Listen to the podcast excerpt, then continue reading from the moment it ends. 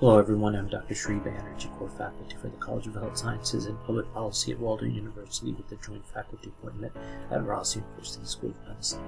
Um, I wanted to uh, provide some um, important information that you can use um, and resource um, that you can use um, in your research, in your personal research, um, in order to be able to find out more information on the county level. Uh, one of the biggest criticisms um, that I've heard uh, about geospatial technologies and other um, uh, national technologies, I would argue global technologies, um, is that there's not enough uh, information to be able to um, go into the local level and be able to create interventions um, that are effective. Um, I argue the opposite, in fact. I say that um, if we use um, AI guided or geospatially guided information, um, even temporally guided, um, then the types of um, information that can come out of that um, is way better than if we were to use just interventions. so you're able to use technology and hopefully to your advantage um, to be able to uh, provide and uh, create interventions that are effective. And um, it's very important to understand um, what the gap is specifically um, before you ask uh, the correct questions. Um, however, I do understand that sometimes when you're looking at location level um, data, then you have to compare uh, multiple measures. Uh, for, I'll give you an example. For instance, um, recently I was uh, looking at percent poor fair health. Um, I've also done um, percent segregation and some of these other factors um, using county health uh, rankings. Um, so the latest one received or that has been released is the 2022 county health rankings. And I believe, uh, if I'm not mistaken, this is um, from 2019 Behavioral Risk Factor Social Survey data. So BRFSS is a major nationally representative data set. I've not only analyzed it, but I've also participated in a phone call um, from the, uh, uh, BRFSS data set. Um, a lot of it is a questionnaire, um, unlike some of the other data sets. Anyway, I'm going to um, now turn to this um, guide here. And this is the Data USA map of poverty rate by county at. Um, I'm going to now show you on the left how you can um, manipulate um, and take a look at um, eight key areas. So it's developed and divided into diversity and then just to give you an example, diversity includes demographics. Not only that, heritage, um, which is actually uh, uh, development from, from previous years. And so um, you have birthplace, uh, place of birth, um, all of this information um, that you can uh, take a look at. So um, we're not um, necessarily interested in that information, but um, you do have it at your disposal if you were to need it. So going back to the poverty rate, and then you can actually change the level even. What does change level mean? Just think about it a little bit. So change level for, uh, if you take a moment to think about it, um, is the granularity level. It's actually pretty important when you're thinking about um, uh, geospatial statistics because you, you want to be able to make sense of your data but then um, not get too um, stuck in the uh, kind of the weeds um, where you're not able to really make any information uh, out of the visual. So a lot of it has to do with not only aesthetics, but also knowledge of what type of granularity precisely will answer your question. Um, again, for geography, um, you can, and this is oftentimes the case, um, you can do a county um, level, which is what we have on the right displayed. Um, and for those of you listening to this, it's the map of the geo geospatial map of the poverty level um, index. Um, or you can do it at the state level. And if you apply state, um, you can change level and then you can apply um, state. And then that changes everything. Anyway, so um, this you can change this even the ACS um, one year estimate you can just provide or five year estimate which which might be a bit more.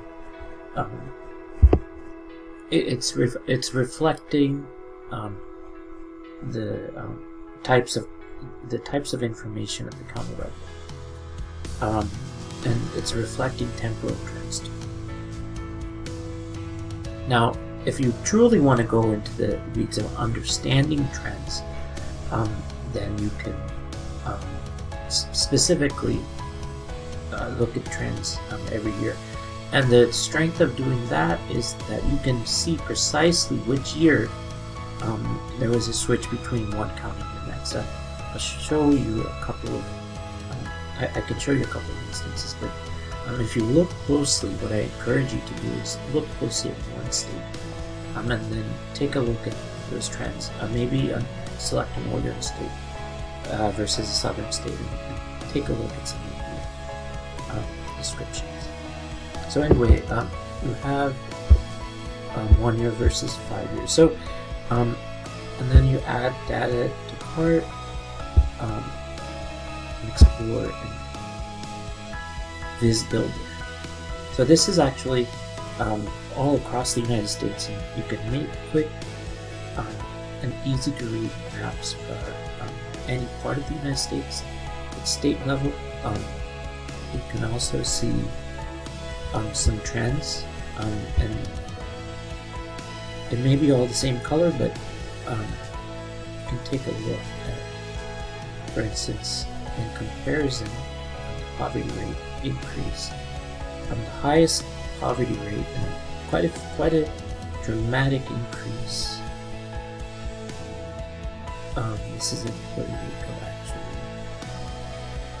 Um, it seems like Maricao Municipal Puerto Rico it's gone down from the poverty level.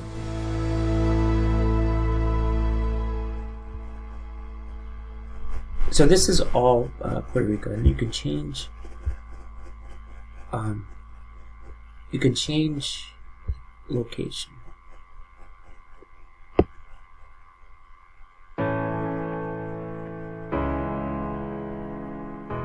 Seems like the top 10 places are in Puerto Rico, but then Todd County, South Dakota um, is 58.9%. And believe um, uh, Todd County is one of the poorest um, in the United States, continental U.S.